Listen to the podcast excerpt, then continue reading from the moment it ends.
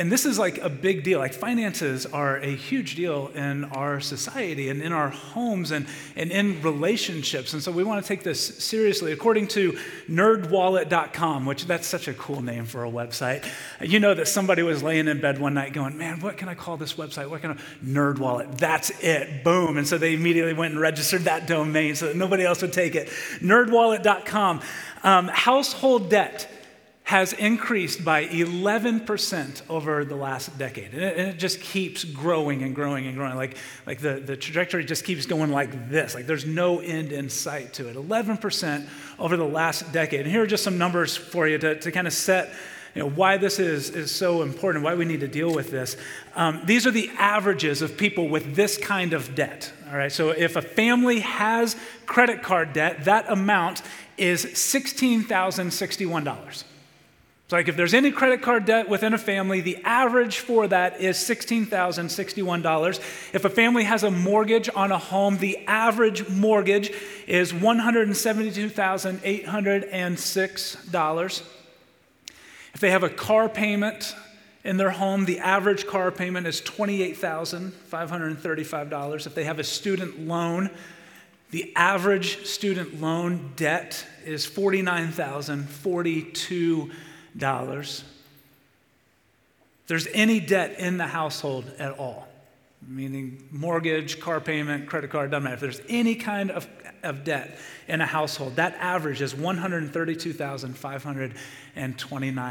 Like that is a lot of money. And again, it doesn't seem like it's going down anytime soon. The average household with credit card debt pays a total of $1,292 in interest per year. So not only is our debt costing us a lot, like in, in, our, in our stress and like keeping us awake at night, but our debt is really costing us a lot of money too $1,292 in credit card interest alone per year. And you look at these and you can just tell like financial debt is eating up our homes.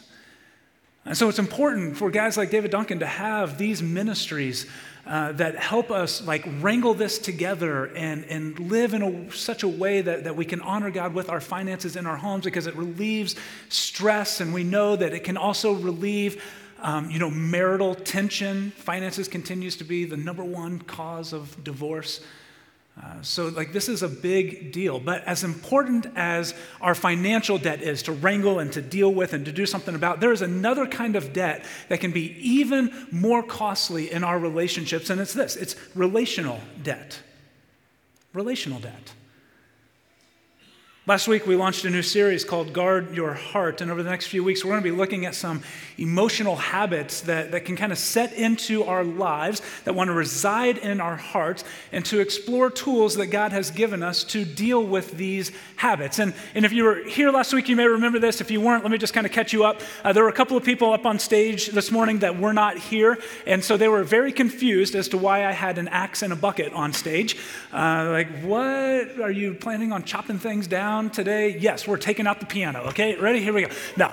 Uh, no, so we talked about last week that when when a tree is growing in your backyard, you know, we used the illustration of a pear tree. If a pear tree is growing in your backyard, just keeps dropping pears, dropping pears, dropping pears, they become a nuisance. You know, you're mowing over them. They become rockets that hit your home, uh, break windows. They begin to stink when they rot and attract bugs.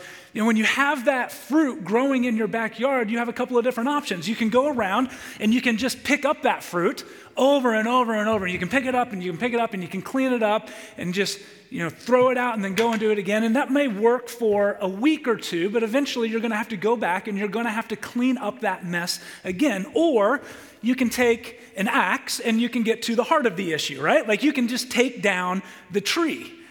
You can cut it off at the source. And what I said last week is that most of us deal with the symptoms instead of the source and these issues that come out of our heart. And so when it comes to these emotional habits of anger and guilt and jealousy.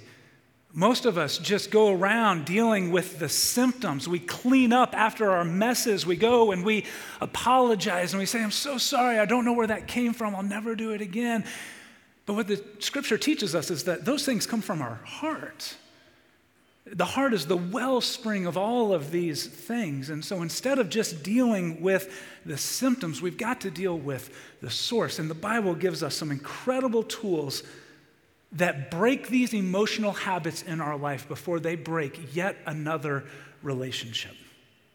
All of these emotional habits, whether it be anger or guilt or jealousy, all of these habits, they just wreak havoc in our life because what they do is they create a debt debtor system in our relationships.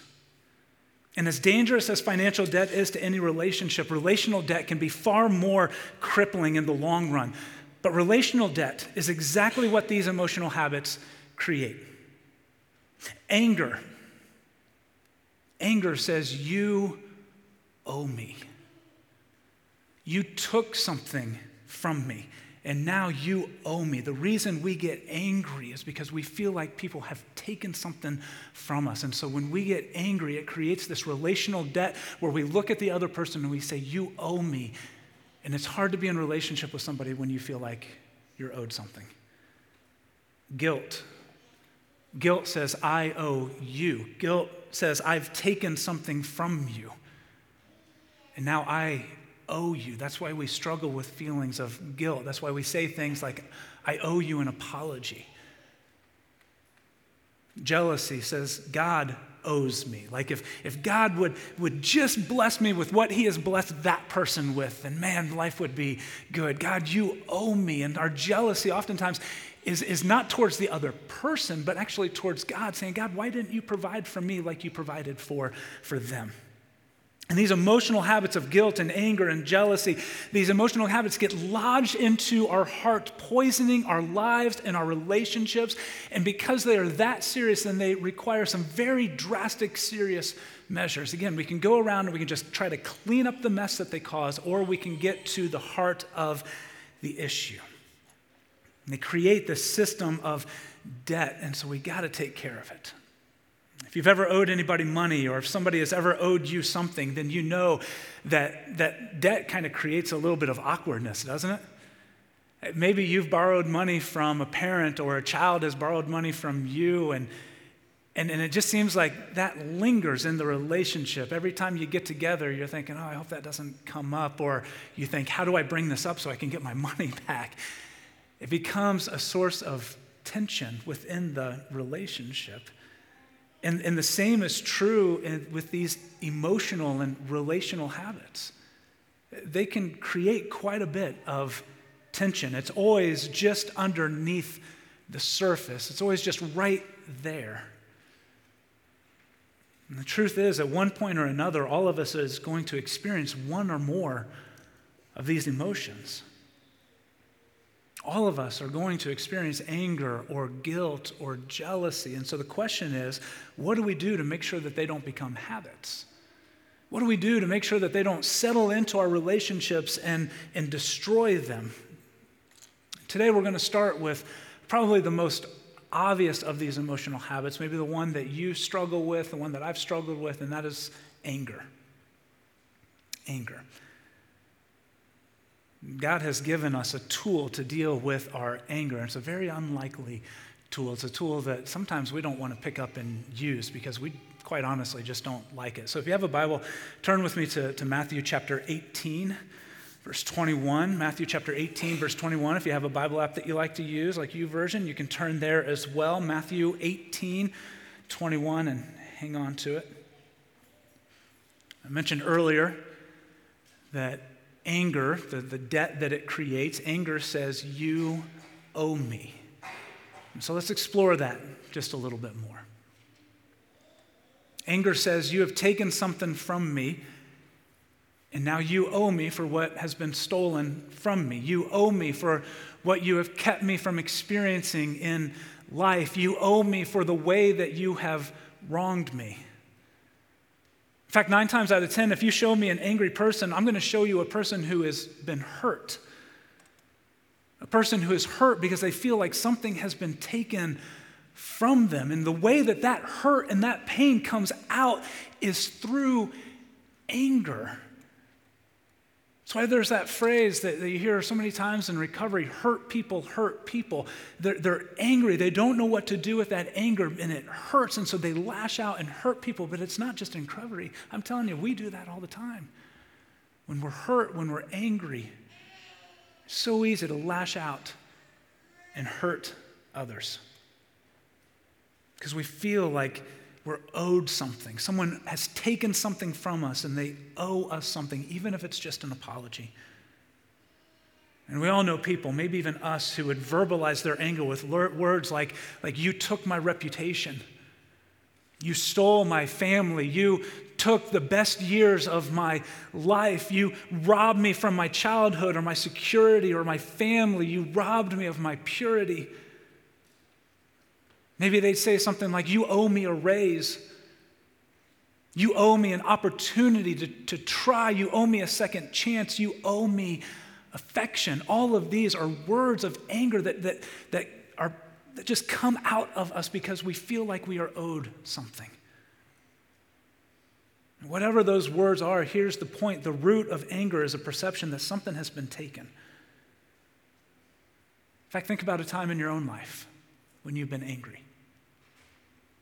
Think about a time when you've been angry. Chances are, if you dig deep enough, you're angry because you feel like something has been taken from you. It may mask itself as something else, but you're angry because you feel like something is owed to you. And now this debt debtor relationship has been established, and oftentimes what happens is that anger over one issue begins to root in our heart. And, and here's the thing I have never seen an angry heart that reserves its anger for only the person they're angry with. You follow me on that? I've never seen a person with an angry heart that reserves their anger for only the person that they're angry with. In other words, this is true about anger. It's true really about any of these emotional habits that we're going to talk about, I think, especially anger. But these habits have a way of spilling over into other relationships. If anger is lodged in my heart, it won't be long until I start believing that everybody owes me something. And that's why we characterize some people as just angry people just seems like they're angry all the time with just about anyone and, and everyone. It's just in their demeanor. Their, their wrath isn't reserved for just one person, the person who made them mad. In fact, we would say that their wrath isn't really reserved for anybody, it just kind of comes out on everybody. And a heart that is filled with this kind of anger is constantly looking to be paid back for what has been taken from them. And unfortunately, in many cases, in so many cases, our unsuspecting friends and family end up paying for someone else's debt in our lives.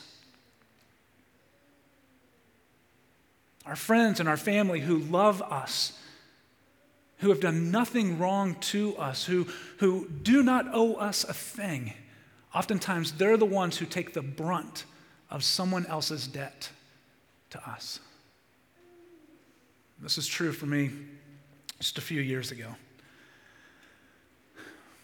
I was harboring um, some unresolved anger towards my dad for a decision that he had made that tore our family apart, left my mom in a very vulnerable, hurting position. And really, I think the thing that like just made me so upset is that he would not take he, he would not take any kind of ownership for his action, just kept denying, denying, kept blaming everybody else. He was completely justified in what he had done. And I, I got to tell you, I was mad. I was mad. I, there were times I would call him just to unleash on him. I would yell and I would scream because I was hurt by what he had done to our family. And what I found is that my anger towards my dad started coming out on my family. Started coming out on my wife my kids. I was short. I was just an angry person. Like, I had to deal with this.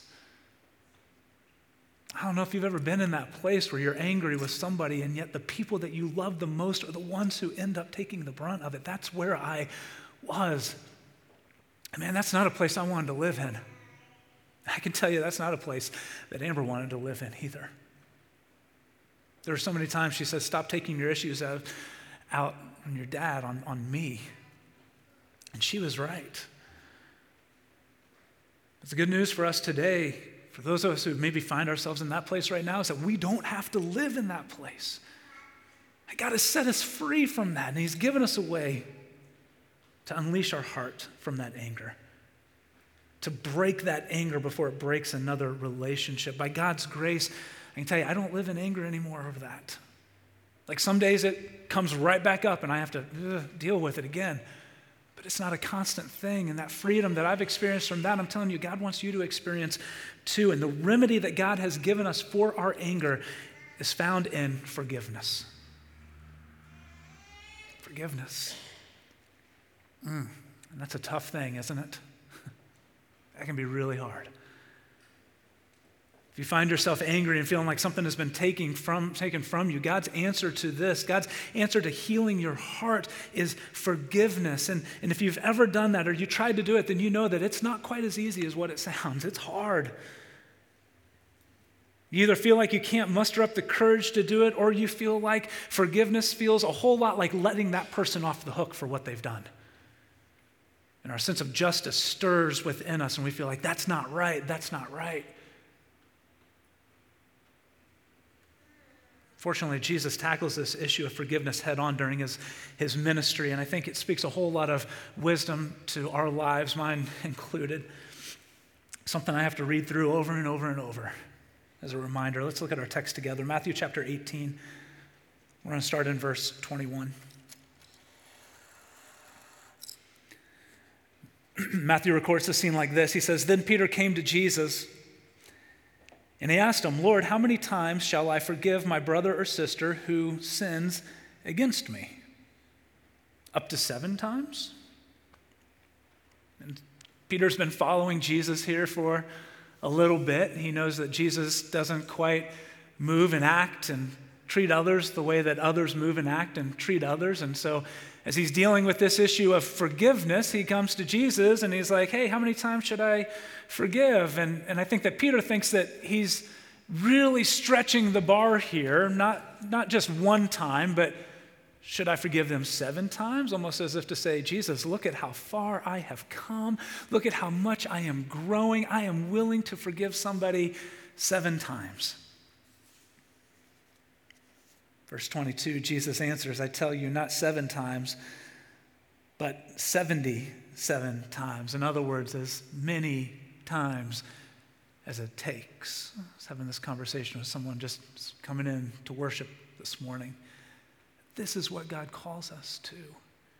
It's not that we go, okay, seven, scratch that. Now I'm going to keep a tally mark up to 77 times and then watch out. You hit that 78th time. Nope, I'm done. no, Jesus is saying as many times as it takes. That's how often we are to forgive. He goes on.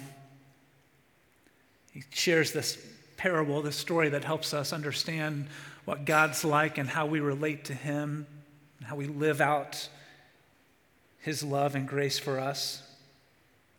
Verse 23 says, Therefore, the kingdom of heaven is like a king who wanted to settle accounts with his servants. As he began the settlement, a man who owed him 10,000 bags of gold, another, you know, a lot of times Jesus would use hyperbole in, in his parables to make a point. 10,000 bags of gold just basically represents a debt that could never be paid in a lifetime, ever. a man who owed the king 10,000 bags of gold was brought to him. And since he was not able to pay, the master ordered that he and his wife and his children and all that he had be sold to repay the debt. At this time, the servant fell on his knees before him. Be patient with me, he begged, and I will pay back everything. And the servant's master took pity on him, canceled the debt, and let him go. Let's pause right there. According to Jesus, forgiveness is simply the decision to cancel the debt. It's a decision to cancel the debt. Whenever someone has hurt you, you have a decision to make. You can make them pay or you can cancel their debt. Forgiveness is canceling the debt. And in this story, the way that God chose to handle our sin is through canceling our debt. It's through forgiveness. We owed him a debt that we could never repay. Our sin created this debt debtor relationship with God that we could never repay. And so through Jesus, God says, It's okay, I'll pick up the tab. You're forgiven. You're set free. It's not anything that we've done because we can never earn that back. We can never pay enough to cancel that debt. God said, You are forgiven. I'm freeing you of the debt that you owe me. It's forgiveness. And so, how does the story and our servant respond to this kind of forgiveness and grace? Verse 28. So when that servant, this newly freed man, walks out, he went out, he found one of his fellow servants who owed him a hundred silver coins. It's about a hundred days' wage, not a small amount, but not nearly what this man had just been forgiven. Owed him a hundred silver coins. He grabbed him and began to choke him, saying, Pay back what you owe me, he demanded. His fellow servant fell to his knees and begged him, Be patient with me, and I will pay you back. And here, this first servant is now in the position of power. Now he is owed something. How does he reply? Verse 30 says, But he refused. Instead, he went off and had the man thrown into prison until he could pay the debt. When the other servants saw what had happened, they were outraged and went and told their master everything that had happened. Then the master called the servant in. You, you wicked servant, he said, I canceled all the debt of yours because you begged me. Shouldn't you have had mercy on your fellow servant just as I had on you? And this next, these next two verses, man, I don't like these verses. I think it speaks to the severity of what we're talking about. In anger, his master handed him over to the jailers to be tortured until he could pay back all he owed. This is how my heavenly Father will treat each of you unless you forgive your brother or sister from your heart. And I don't like the way that that verse reads, but I think what Jesus is talking about is that our anger tortures us it tortures us and it stirs and it stirs and it burns inside of our heart. And Jesus is saying, listen, unless you forgive, unless you let it go, it's going to continue to torture you. And you're going to continue to suffer through it. So, again, in this parable, the king represents God and the servant who had his debt forgiven represents all of us who are in Christ, all of us who, who have embraced Jesus as our Lord and Savior, and we have had our sin debt canceled by God's grace. The second servant, that servant represents anyone who now we hold a grudge against, maybe because of something that they have done to us, something that they have taken from us. These are people who have offended us, who have hurt us, who have embarrassed us, who have abandoned us, maybe rejected us. These are people who owe us something. And that, hear me, we have a legitimate case against. Like, this does not minimize what has been taken from us. We have a legitimate case against them, but Jesus' words could not be any clearer. Cancel their debt. Forgive them because you have been forgiven. And if you're like me, maybe you're thinking right now, what a harsh thing to say, Jesus. Like, I'm the one who's been hurt. I'm the victim. And now God is telling me that I'm supposed to just cancel their debt and, and, and let it go? And if I don't, then God's going to come after me too, and like some kind of retribution where it's just going to begin to eat me up and eat me up. But I think that our negative reaction to the story shows just how much we miss how destructive anger in our lives is. Just how destructive anger can be to our relationships. From our perspective, we have every right to be angry until we have been paid back. But from God's perspective, that is possibly the most self destructive thing that we could ever do. I think that's why Jesus used such strong language in verse 35, 4 and 5, is to emphasize how poisonous anger is in our hearts. See, what God understands about anger is what we hope to, what, what I hope to eventually really grasp as I, as I grow, is that anger is a prison that we lock ourselves in while continuing to hold the keys. Anger is this prison that we lock ourselves in, we, we go behind the bars, we turn it, we continue to hold the keys, and we're saying, Someone let me out. Someone let me out. And it may not be a literal prison. I mean, if you hold on to it long enough and it comes out, maybe it could be a literal prison. It's not a literal prison for those who harbor resentment and anger in their hearts, but we absolutely put ourselves in an emotional prison. When we cling to the debt that others owe us and we refuse to give forgiveness, which means that we continue to hold the keys. And here's the thing we have each one of the keys numbered. We know what each key represents, we know the pain that is behind each one of them. And we continue to hold them and lock ourselves up. To refuse to forgive is to continue to self destruct and to allow your anger to continue to break you and your relationships. But there's another way. You can choose to forgive. The price of our forgiveness required God's giving his son for us. Our decision to forgive those who have hurt us comes down to our, our pride. When you swallow your pride and you choose to forgive, you have given yourself a gift that ensures your freedom from the prison of bitterness and resentment. And on top of all of that, if you're a Christian, listen to me.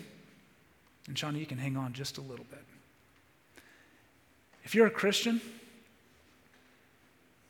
you have given up your right to be angry when you put your faith in Christ.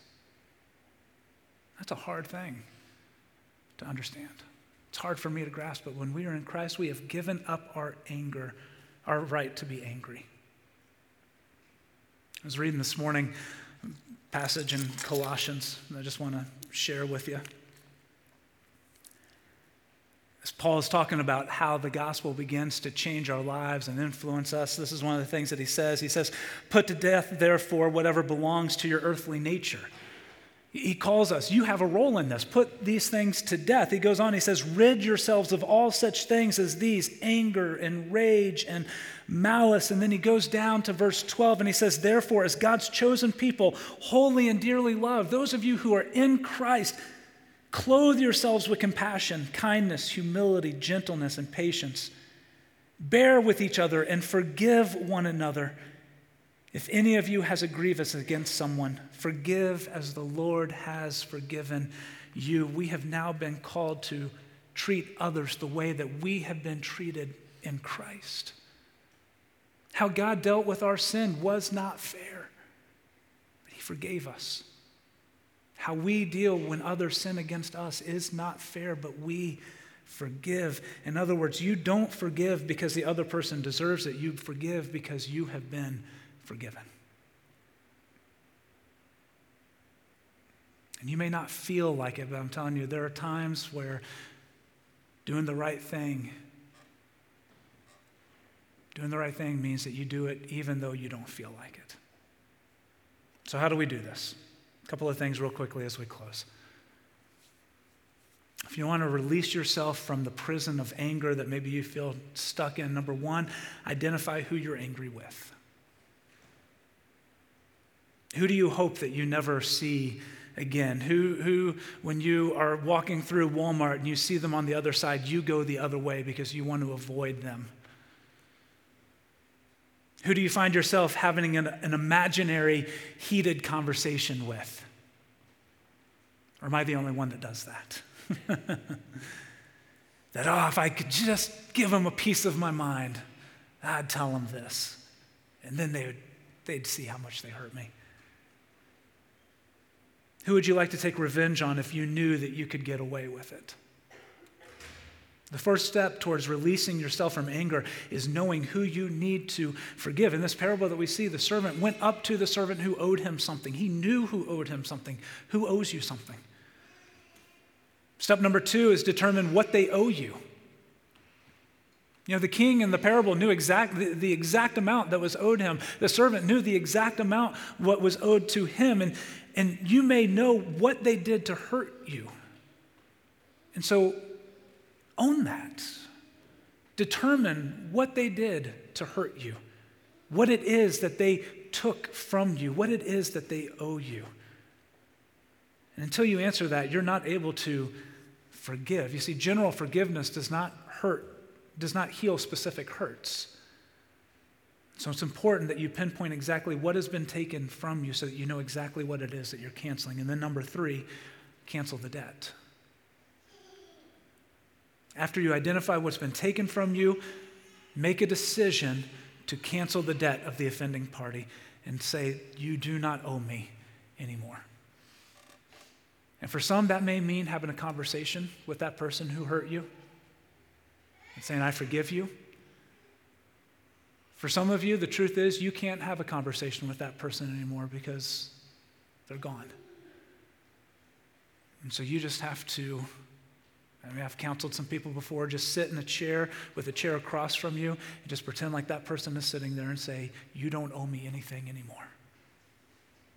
For some of you, it might actually be harmful for you to see the person that has taken something from you, that owes you something. And so for you, maybe it's writing a letter saying, I forgive you, sending it to them, or just writing that letter saying, I forgive you, and then ripping it up and throwing it away. Whatever it takes for you, cancel the debt and then dismiss the case. And this might be a daily decision that you have to make for a while. You may wake up the next day and that anger comes right back up, and you say, Nope, nope, no, I've dealt with that. I've forgiven, canceling the case. You wake up the next day, nah, I've, I've I canceled that, I've forgiven, I've dismissed the case. But as you do that more and more and more, you're going to find that you begin to release yourselves from that prison of anger that once held you so tight. So, who owes you? Who took something from you? Who are you angry with? My question to you is how long are you going to let that person control you? How long are you going to let them keep you in that prison of anger? You hold the keys of forgiveness in your hand, keys that will release you from that prison. Let today be the day that you choose to break anger through the power of forgiveness. Let the, today be the day that you say to that person, You don't owe me anymore. You don't owe me anymore. From one forgiven soul to another, you don't owe me anymore. That is the freedom that God desires for you. Would you stand with me as I pray?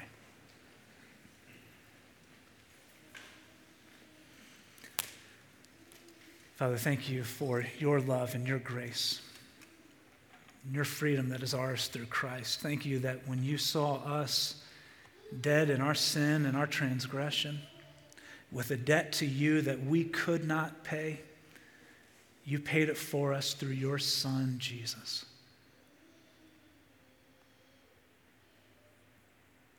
Lord, for those of us who have placed our faith in Christ, have tasted the sweetness of your salvation and your grace and your love. Lord, even though it's hard, I pray that we will now in turn respond by giving that love and that grace and that forgiveness to others. Lord, I know in this room there are people who are hurting and they are angry because something real and legitimate has been taken from them, and they feel like that person owes me something. God, I pray that you will open up their hearts to begin the process of forgiveness. It's not easy, but Lord, it is the way that you have modeled for us, and it's the way that you have instructed us because you know it is the way of life and freedom. So, God, give us courage to take that step in forgiving those who have hurt us. And as we do, God, may you release us from anger that wants to ruin our lives and destroy our relationships. Thank you, God, for addressing that so that we can find true life in you. I pray it in Jesus' name. Amen.